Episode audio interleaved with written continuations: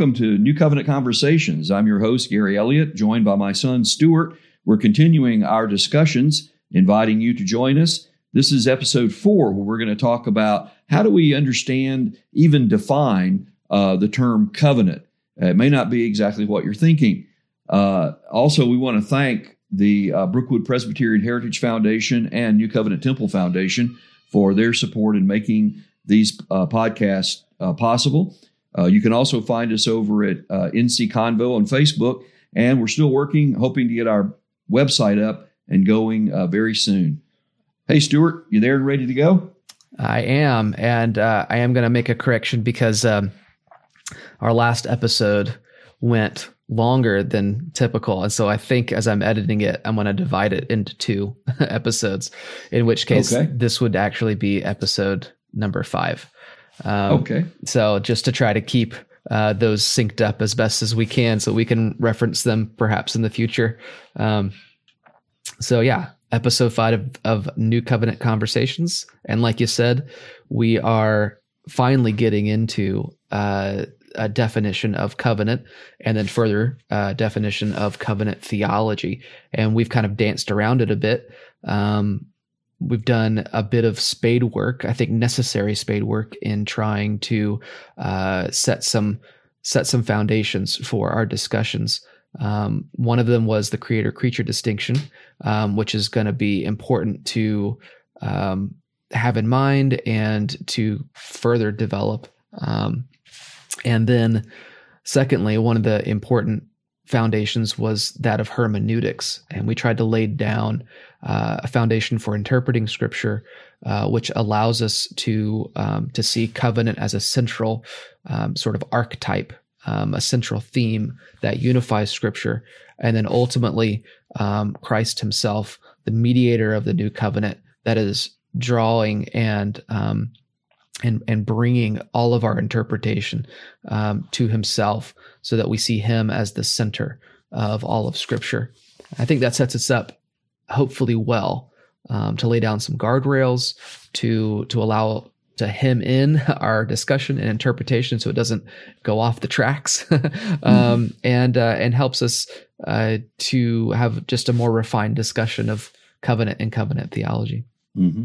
yeah well, I liked in our study notes how you started out. You said the theology of Scripture unfolded and related to God's central creational and redemptive purposes, culminating in the work, person and work of His Son and His continued ministry as covenant mediator by messianic office of prophet, priest, and king. Uh, that I think is a very uh, well put uh, jumping off place to talk about covenant. How do we understand what covenant is, maybe more so a working definition than mm-hmm. trying to really establish the- theoretical definitions. Mm-hmm. Um, and I have a few other uh, observations that I think are also useful. One is from Ligon Duncan, which I think is really good too. He says, Covenant theology is the gospel set in the context of God's eternal plan of communion with his people and its historical outworking in the covenants of works and grace, as well as in the various progressive stages of uh, the covenant of grace. Covenant theology explains the meaning of the death of Christ in light of the fullness of the biblical teaching on the divine covenants, undergirds our understanding of the nature and use of sacraments, and provides the fullest possible explanation of the grounds of our assurance. Um, I think that yeah. again is very uh, well put. It, it encompasses a lot, but it, it helps us see uh, the emphasis that we have through mm. Scripture on how important mm-hmm. covenant is and what it entails. Mm-hmm. Yeah, I agree. I, I remember running across uh, Ligon Duncan's definition a while back, and what I appreciated about it is it starts off in, in his definition um, with with the recognition that covenant theology is actually the gospel. Mm. Um, but what what covenant theology does is it doesn't just kind of leave the gospel hanging in midair. It mm-hmm. sets the gospel in its proper context, and I think that's mm-hmm. what can be helpful for for Christians. Um, and we've talked about this before. We're really trying to appeal to Christians of all, uh, you know, all varieties, um, anyone, any Christian, wherever they may be in their Christian faith, That's right. wanting to get better founded, and Yep. and that's again, you know, going back to one of the illustrations we used about connecting the dots or about the puzzle, putting Mm-hmm. The pieces of the puzzle together, Right. and that's really how we want to approach this. We want it to build up faith. I mean, when he concludes that as the um, uh, the fullest possible explanation uh, for the grounds of our assurance, Mm-hmm. uh, that's the kind of faith building um, program that we're Mhm. wanting to be a part of. right. Uh, to encourage folks into love and good works, to have su- assurance and confidence Mhm. in the work of God, what God has revealed, the Mhm. things that are revealed to us that assure us, so that the things that are not revealed, or the unknown things, or the hard things that we face, do Mhm. not um, erode or undermine our faith. hmm Yeah, and it doesn't. Those things also don't allow the gospel to be truncated, and Mhm. and Yeah, and, and and brought down to a level um, of of the things that are that are passing away and these these momentary afflictions and these these temporary things that um, that are significant in their own right, um, but don't get to truncate the gospel and and make its message smaller than what it really is supposed to be, in, um, as Scripture reveals it.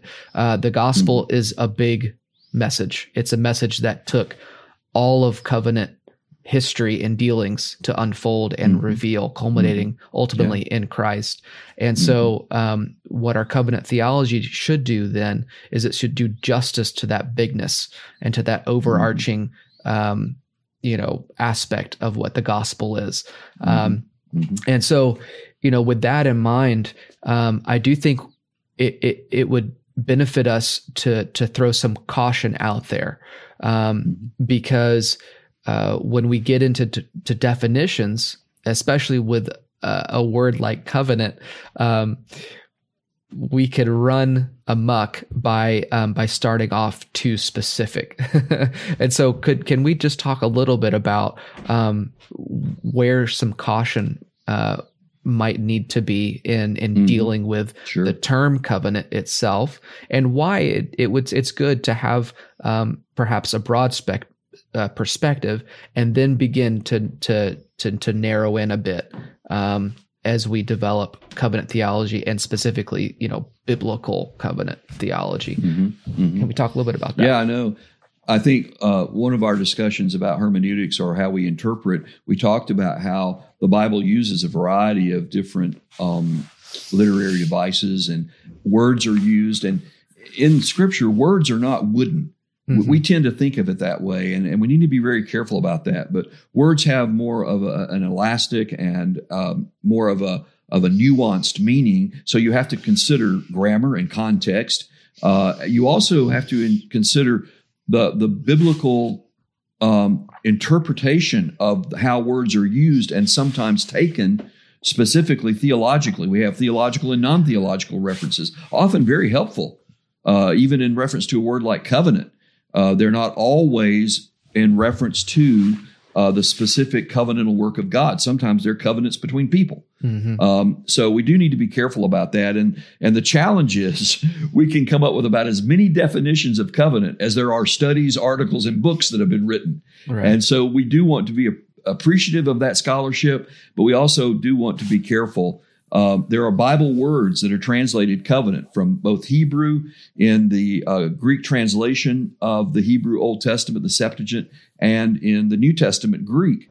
And Hmm. these words, the terms, and the grammar are significant, particularly significant because given the um, uh, range of words that were available. Hmm. Uh, some studies have been uh, done that I think are very useful that show that other words could have been employed, Hmm. particularly in translation from Hebrew to Greek, but the words that were chosen to be used were specific and, and passed over other available words. Uh, So that's that's useful. Uh, there are also some covenantal code words that are really useful for us too in the in the scriptures, so that it's not always just the word covenant, but we see covenant related to other important code words. One that's huge is Yahweh, or uh, we have it in our translation, Lord, all in uppercase, L O R D. That's the uh, way of showing us that this is the Hebrew word, the covenantal name of God. This is why God says, This is my covenant name. Mm-hmm. and of mm-hmm. course, rooted in his self existence, his independence, uh, and all of his um, non communicable uh, godness attributes. Mm-hmm. You know, that's that's just huge. We have uh, the word promise, the word oath, the word testimony, the mm-hmm. word law, blessings and curses, inheritance. All of those are covenantal code words. And I think people are pretty familiar if they're familiar with their Bible. Oh, those words, yeah, I, I remember those words. They're um, all over the Bible. Mm-hmm. Uh, and when we come to the New Testament, uh, we don't see the word covenant as employed um, as much, I guess you would say. It's significant, and there's some really important places where it's used. Mm-hmm. But what we find is in fulfillment and inauguration of Christ uh, and the new covenant, we find uh, concepts, ideas, and words that have taken over to indicate to us the fullness of the new covenant. And one of the best mm-hmm. of all is kingdom of God, kingdom of heaven. Mm-hmm. Uh, and so those are important things to keep in mind so that we're not too much delimiting or trying to build just a theoretical kind of uh, hmm. um, definition, but really try mm-hmm. to take in the scope and and um, and uh, recognize how, as you said, this is really the way of promoting the gospel uh, to mm-hmm. to our understanding of it coming to fruition. Uh, mm-hmm. There's some examples of of these working definitions, uh, yeah. more so than theoretical definitions. Uh, here's one from the Westminster Confession of Faith. Uh, did you have any comments before I give some examples here? Well, yeah. Uh, so, like you said, as we're as we're uh, attempting to define covenant and covenant theology, one of the helpful things is to look into Scripture and see, obviously, the different the different points along the line that covenant is employed. And um, you mentioned the covenantal code words. Um, and you know i think it can be helpful to to understand well the bible is a book of literature and so it employs mm-hmm. literary elements that we're mm-hmm. familiar with when we read any yeah. stories and so synecdoche is we commonly use in our communications right. with one another yeah. right right so synecdoche is one of those where we'll we'll use the part to stand for the whole so for mm-hmm. instance mm-hmm. um, in a phrase like all hands on deck you know a, a, term in sailing or you know when you're on a, mm-hmm. a boat or a ship. Um, now we well, we've uh, taken and employed that to cleaning cleaning the house. Right. all hands on deck. Yeah. We're not on a boat. Right. You got to bring your feet too. That's right. Yeah. So so it's clearly you're you're you're using shorthand um you know yeah. all hands um to say no you, you you need to bring the rest of your body as well.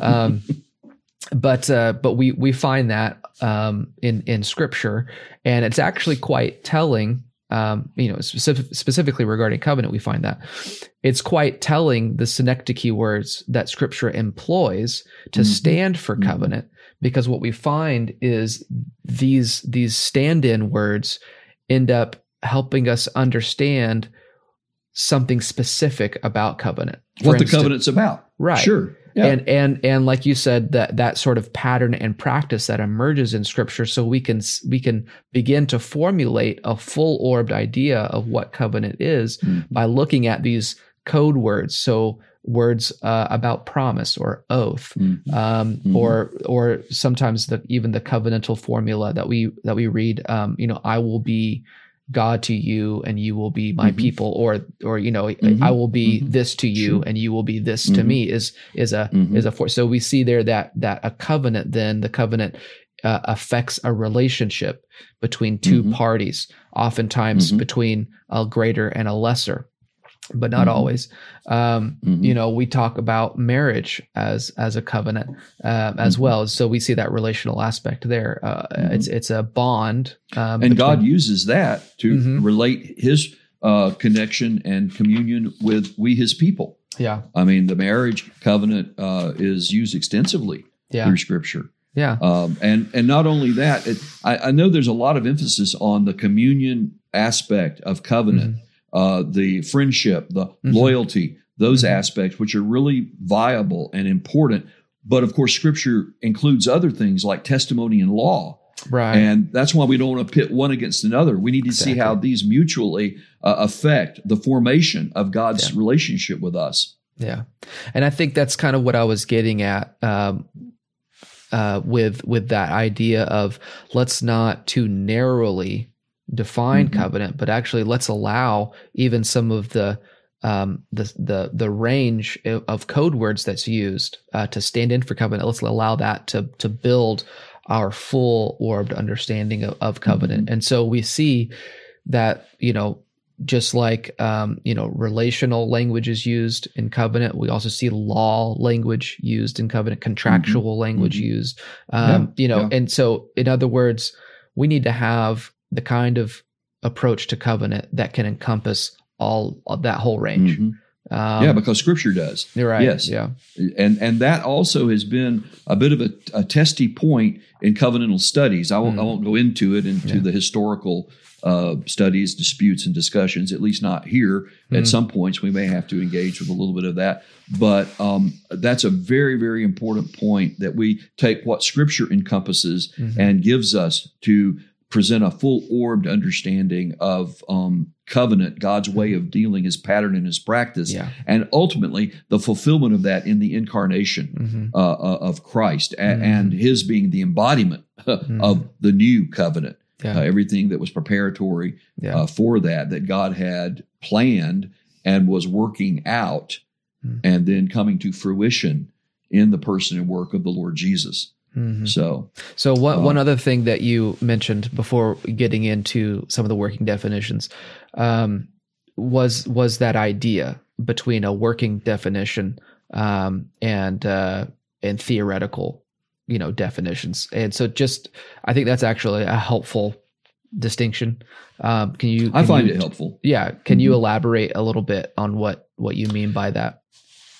Well, I don't want to disrespect scholarship in any way. I appreciate it very much. But often what I find is that with a scholarly work, sometimes it becomes very narrowly focused. Uh, I'll give you an example. I was going to uh, wait for this, but I think it's a good point here. That is, some suggest that uh, any definition of covenant that doesn't include uh, blood sacrifice or some uh, uh, um, recognition of dealing with the curse of original sin and death, or doesn't have some uh, uh, reference to gra- the grace of God in it, that those are inadequate. Mhm. Well, that would exclude uh, God's relationship with Adam before the fall.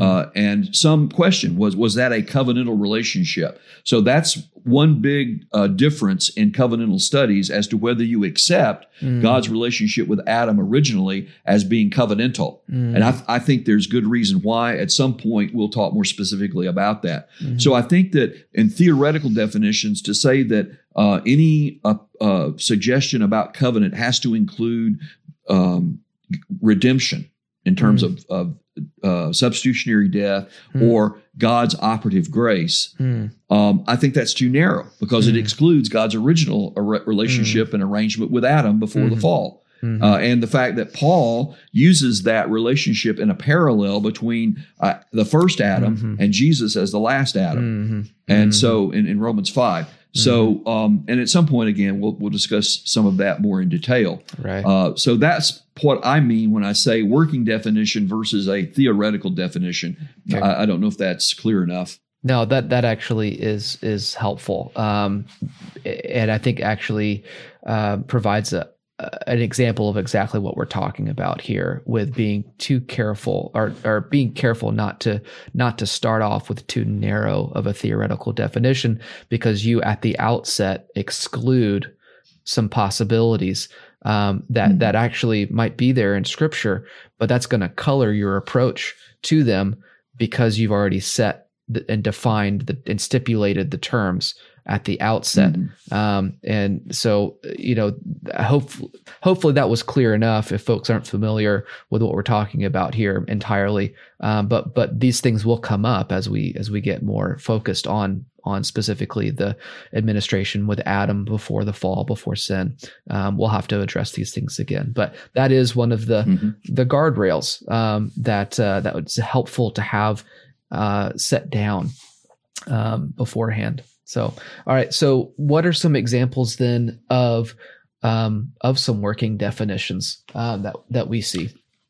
Um, okay, let's start out and- with Westminster Confession of Faith. Yeah, I think this is really a wonderful statement, and and one of the things you'll find is that some of this is more descriptive than it is uh, making a definition. Mhm, yeah. Uh, so here here is a descriptive statement from the Westminster Confession of Faith. I just think it's wonderful. Uh, the distance between God and the creature is so great that although although reasonable creatures do owe obedience unto Him as their Creator, yet they could never have any fruition, any fruitfulness of him as their blessedness and reward, but by some voluntary condescension on God's part, which he hath been pleased to express by way of covenant. Okay. That voluntary condescension of God goes beyond just the uh, creator creature distinction, and it Mhm. goes to God's reaching down, God's accommodating Mhm. to bring uh, his image bearers into covenant, into union, into uh, fellowship, Mhm. into adoption, into Mhm. all of those beautiful biblical filial Mhm. uh, references, Mhm. and also in terms of, as we will see, a position and a place of honor to serve Mhm. God originally. Yeah. And so Yeah. a voluntary condescension on God's part Mm. by which he has, he has been pleased to express by way of covenant. So what that Uh, stresses there that that really stresses the the the the covenant dealings of God. Um, it stresses the emphasis on us, His creatures, um, you know, image bearers. You know, knowing God not just as our Creator, Mm-hmm. and yes. and, and and just by virtue of being created by God, we would owe Him mm-hmm. you know it, it would just be our basic um you know creational uh norm to owe him Mhm. all of our obedience all, Mhm. all you know all all of our work that would just be what we were created to do Mm-hmm. and so it takes actually god's further condescension in covenant Mm-hmm. for us to know god as our blessedness Mm-hmm. and reward so I think um, that's the root of the whole of the whole story of Mhm. covenant theology, Stuart. Yeah. Just what you said yeah is that we know God as more than our Creator, yeah and that doesn't mean we are anything more than creatures. Mhm. But it does mean that God has condescended to bring us into a special relationship with Mhm. Himself as His image bearers, distinct from the other creation. And, Yeah. and here's another thought. Um, maybe we'll address it another time. But best I can tell, there is no covenantal relationship with the supernatural creation, Mm. the angelic beings and the, the supernatural beings. Um, best I can tell in Scripture, there is not a covenantal relationship with them. Mm. Uh, and I think that's where Hebrews 1 even addresses that. Um, Mm. uh, reflects on it. It doesn't really go into detail, but I think that's what's behind the argument in Hebrews Mm. chapter one. Um, Interesting. So that yeah. as far as to, uh, and when we look at the uh, elect and the fallen angels, uh, there doesn't Mhm. seem to be a covenantal relationship that they have with Mhm. God. I think that's Mhm. significant.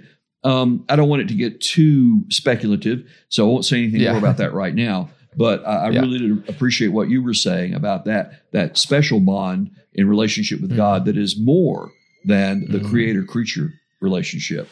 Right, right, and and recognizing that, um, you know, just to, to reiterate this, that we would owe God all obedience and diligence just by virtue of being created by Him, um, and that Mhm. and that wouldn't affect any further relational benefit.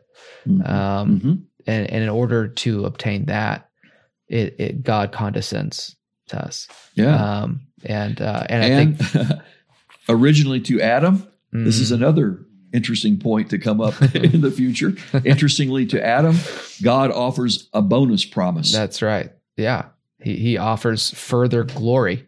You know, glory glorified life. a special life, Yeah. a bonus promise of life Uh-huh. that Right. is will be interesting Yeah. to talk about. Yeah. Yeah. Yeah.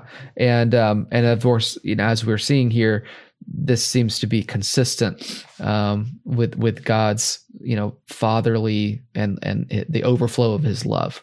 Um Mhm. is Yes. is that God Mhm. God's love overflows to the extent that um that that further blessing uh further Mm-hmm. glory is is offered and set um set out Mhm. before us. Um so Mhm. okay, so so that's a helpful working definition that gets at some of the things we've talked about already about the creator creature distinction, but also further the um, the uh, the way in which uh, God condescends and covenant to us, and how important that is to our relationship and understanding of that relationship. Um, so, what are some others? Okay, here's a, a wonderful observation by Vos. The covenant is neither a hypothetical relationship nor a conditioned or conditional proposition. Rather, it is a fresh, living fellowship in which the power of grace is operative.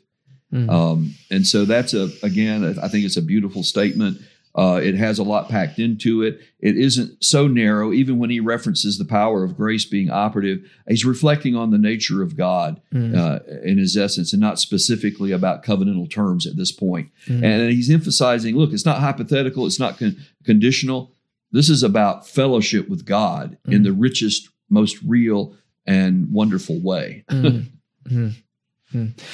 And uh, like I said, you know, it it it, it would be um, good here to recognize once again the need to to have a broad understanding, um, because when we talk about covenant and and sort of the synecdoche terms, um, we do see conditional language being Mhm. used. Mhm. Um, Mhm. and and so you know and i think i don't think Vos would disagree with that and i think what he's getting Mhm. at is something um, something that's consistent um, but Mhm. having that having that broad or not, as you said, becoming narrow and overemphasizing. There's a huge argument and dispute in the history of covenant theology over conditionality, yeah even the term being used. right I mean, Right. actually, a, a denomination split Yeah. over that. yeah yeah So, yeah and so Um, it's important but like once like we said earlier if you rule out conditional language um, and if scripture actually utilizes that language in our in our understanding of what's going on covenantally um, then you rule out at the outset um, what scripture does to give us a full orbed understanding of mhm. of covenant Mhm. um, and Yeah. so it, it might not necessarily be that conditions are are present, but the way in which we understand their presence in covenant. Um, and I think that's a, a conversation that that we'll have to um, dig into. Yeah, I think that for me, I find conditions or conditionality to be connected to covenantal terms. Yeah, And I think it's most explicit with Abraham, which at some point we'll get to and talk about. So, once again, I think we need to find balance, the balance from Scripture. We don't need to throw the baby out with the bathwater. Just put the word, we need to explain what the word condition or conditionality means in Mhm. terms of covenant stipulations and Mhm. God's uh, covenantal dealing, his pattern and his practice. right, And right. uh, that that is knowable in Scripture. Yeah, yeah, um, and and also um, you know connected to that, um, you know, in what sense do these conditions operate? These stipulations Mhm. operate. Yeah. Do they operate Right. to affect the relationship, to affect the covenant, and to bring you into, or do they operate as a consequence of the covenant Mhm. relationship? Um, and so there's, I mean, that's really significant. Um, Yeah, is yeah. is it you know is your covenant relationship with God in in grace is it conditioned on your work and obedience or is your work and obedience um, a consequent condition of Mhm. what God has worked in and through you um, by the Spirit and because of Mhm. Christ? That's one of the tension debates in reference Mm-hmm. to our understanding of how we are in Christ. And I'll Mhm. tell you that that comes back down to what we talk about of the passive and active obedience of Christ. Mm, mhm. Uh, You know, that's where it finds its fulfillment. Uh, covenantal conditionality finds its ultimate meaning and fulfillment in the person and work of the Lord Jesus Christ Mm. and how that is uh, transferred to us, Mhm. how that transforms us. And so that whole question of conditionality then takes on a different um, connection Mm. in, in terms of our uh, relationship with the Lord. Yeah, yeah. Well, and I think what you're describing there um, brings out something that we've already touched on in Ligon Duncan's definition. His his attempt was the fact that covenant theology is the gospel set in context. Mhm. And so if you if you if you get what the gospel is and the centrality of Christ in in the gospel and and the fact that, you know, Christ is the gospel, um, then Mhm. that's going to hem in and guard some of your dealings Mhm. uh, with covenant theology. It it won't allow you to make certain statements about conditionality. Right. Um, Well, it shouldn't if we keep it in balance Right. and if we Yeah. really try to maintain that those parameters, those guardrails that you're talking about, Yeah. um, and not lose sight, yeah, even when we get into the details, right. that we don't lose sight of the bigger picture. Yeah. So being guarded by the gospel, in a sense, Mhm. um, is Mhm. uh, Yeah. is one of those you know significant uh, um, foundation laying and, and sort of guardrail uh, Mhm. um, elements that uh, is is important. Um, Mhm. Okay, so that was a good one from from Vos. I love Vos, by the way. I think there's a yeah, lot yeah. a lot there. He's that, done um, such great work. Oh yeah. yeah, yeah.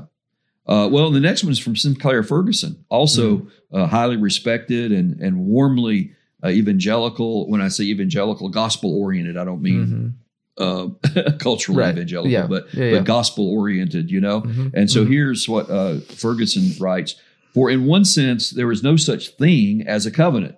It's not an abstract thing or commodity we can take out and examine, for it's not a reality, a reality that can somehow be separated from the person of the Lord Himself. For ultimately, God's covenant with His people is not only found in Jesus Christ, it is Jesus Christ. Mm. The new covenant, the final covenant, the covenant in which is experienced the fullness of God's promise I will be your God, and you will be my people made in him. Mhm. That's good. Um, yeah, it's interesting there in his in his kind of working definition. He brings out a lot of the elements that we've we've discussed already. Well, first of all, um, you see that synecdoche of the covenant formula: "I will be your God, you will be my people," um, and we see that that statement is a stand-in for for covenant for uh, Yeah, it's covenant right. language. Um, Yeah.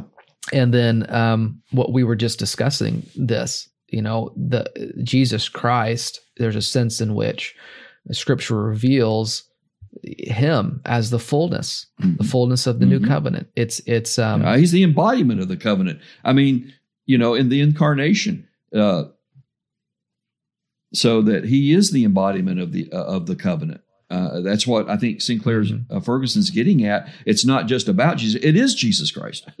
I didn't mean to cut you off. Yeah. No, that's that's exactly right. Yeah.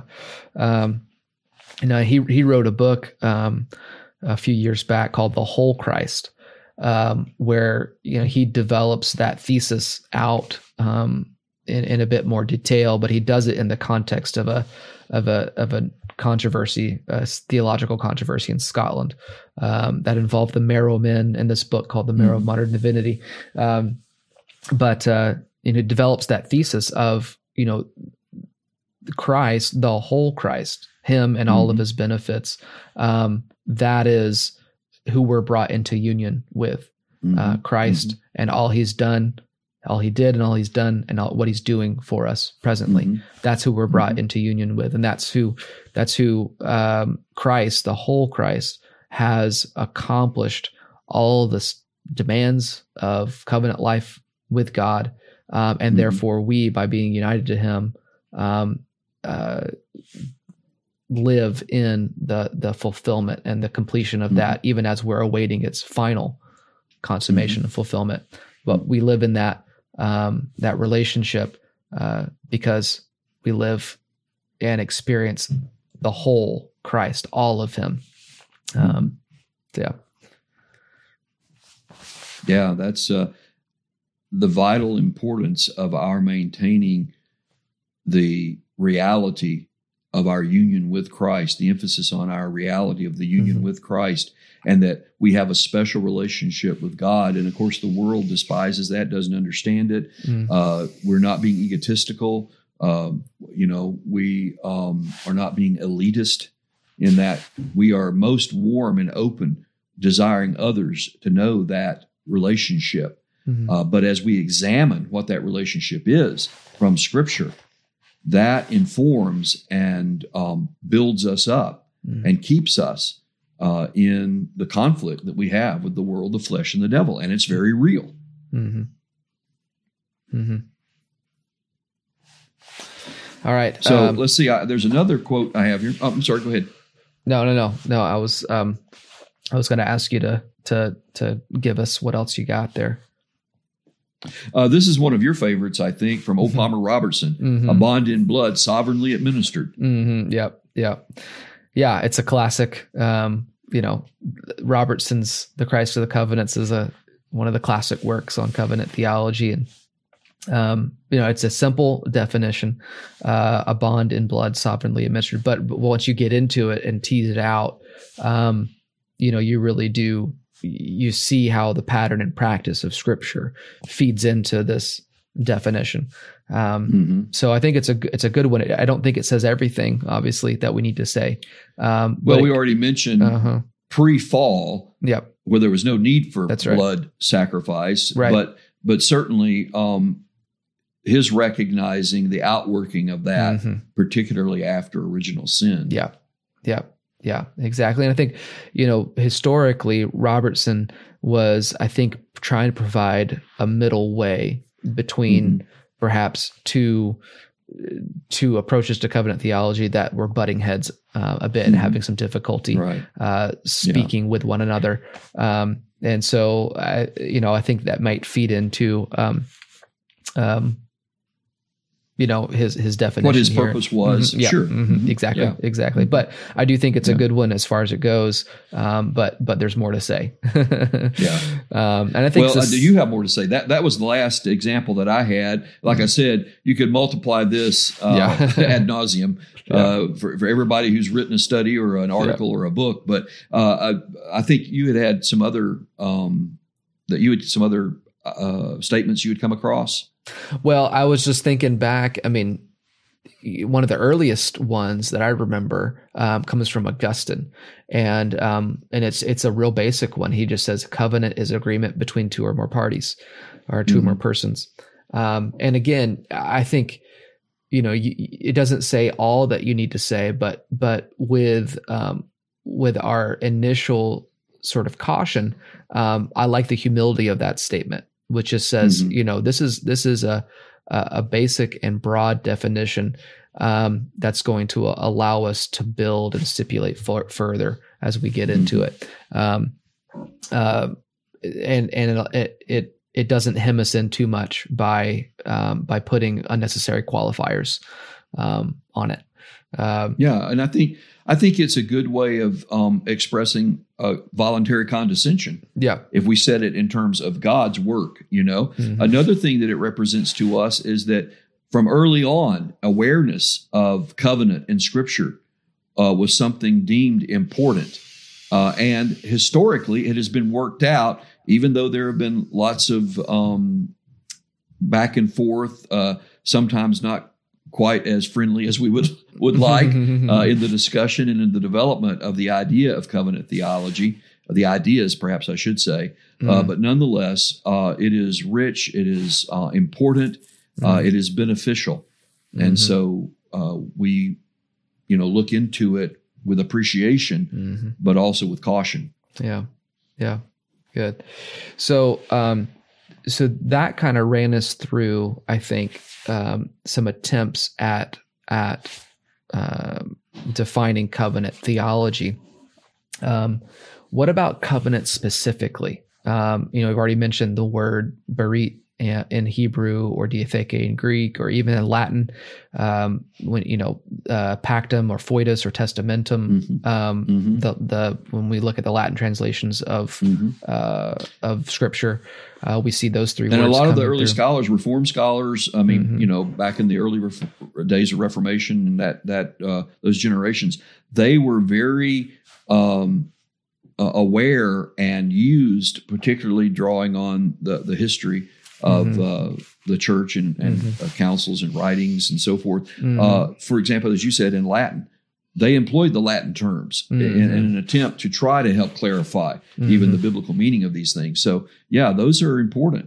Yeah. Um, I I think, let, let me say this uh, in terms of uh, studying covenant and covenants uh, in Scripture. I would give a couple of examples that I think could also be helpful for us. And that is one is the Holy Trinity. Mm. Uh, the other would be the holy mysteries of God's means of grace. The, We get Mhm. the word sacrament from Mhm. Latin uh, through the Greek mysterium. So we're Mhm. talking about things God reveals that we couldn't otherwise know.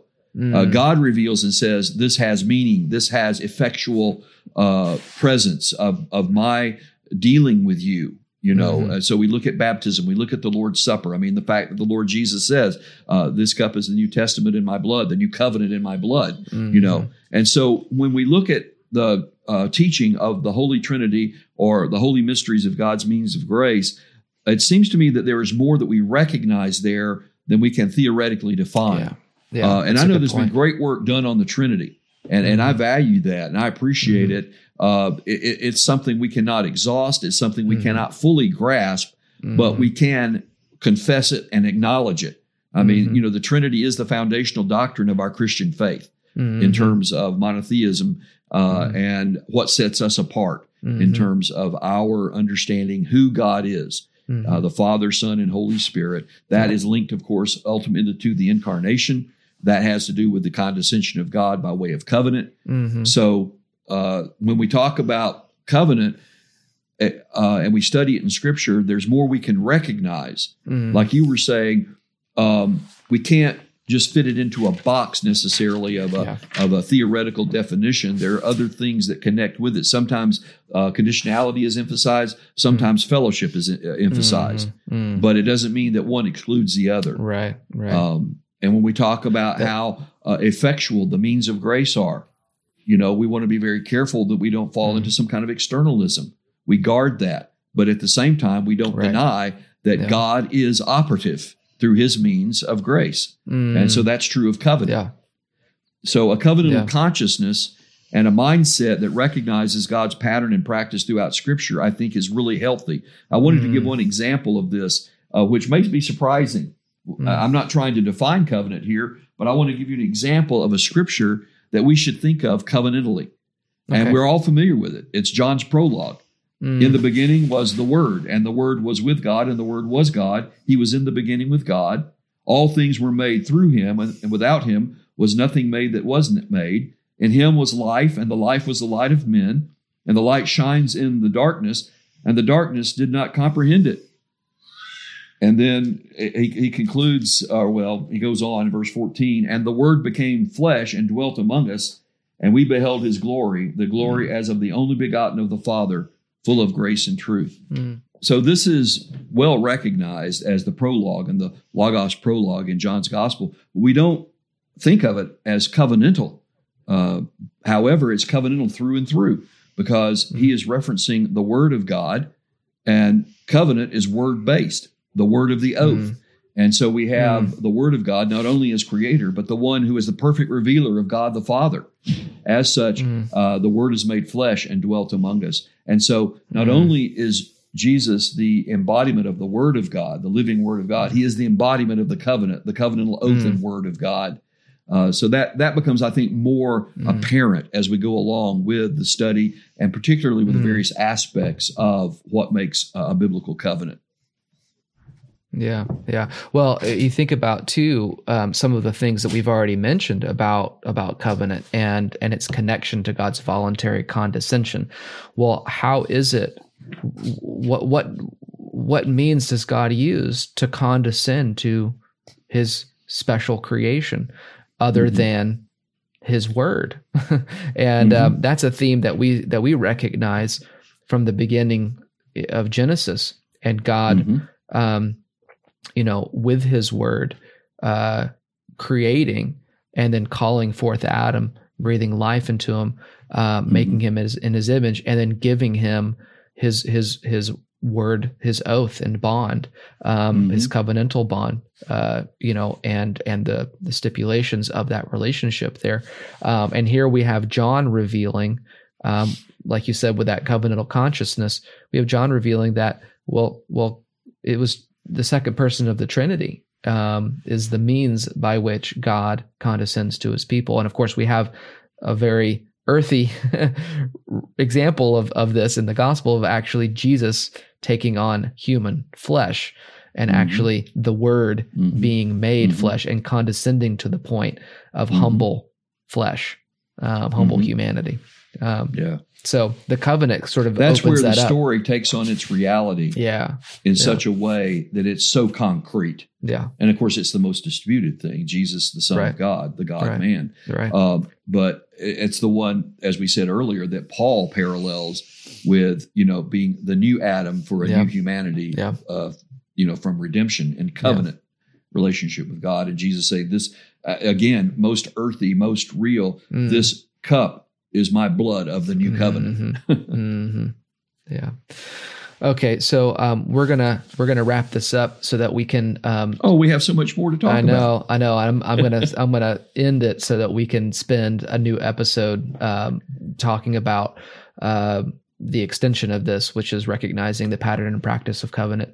Um, in uh, in scripture and uh, and some further developments there. But um, I think this is a good place to kind of round this out um, and, uh, and and and just recognize that uh, you know we tried to do a couple of things in this episode, which was which was uh, zero in on on on covenant theology um, a little bit more um, and and and provide some cautions um, for how we might develop a definition there and and just to be mindful um, to to start to start broad and then and then narrow in um, as you as you stipulate your definitions.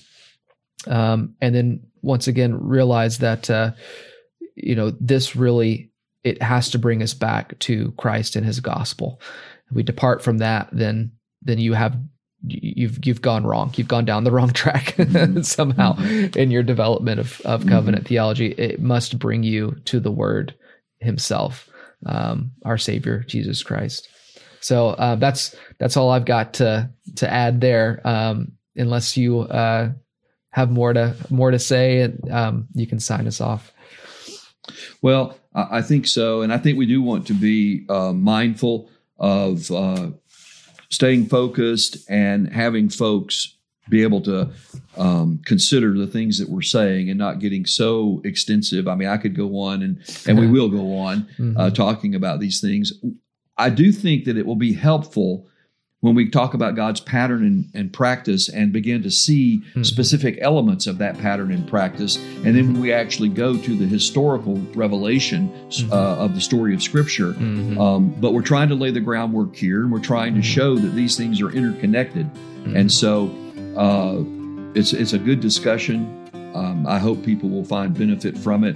It, it thrills me, encourages, and builds up my faith uh, the more we talk about it. So I'm looking forward to our being able to, to continue on in these discussions. All right, very good. Well, uh, thanks again for joining us. Joining us for um, New Covenant Conversations, and uh, we will be back soon with the second half of this discussion.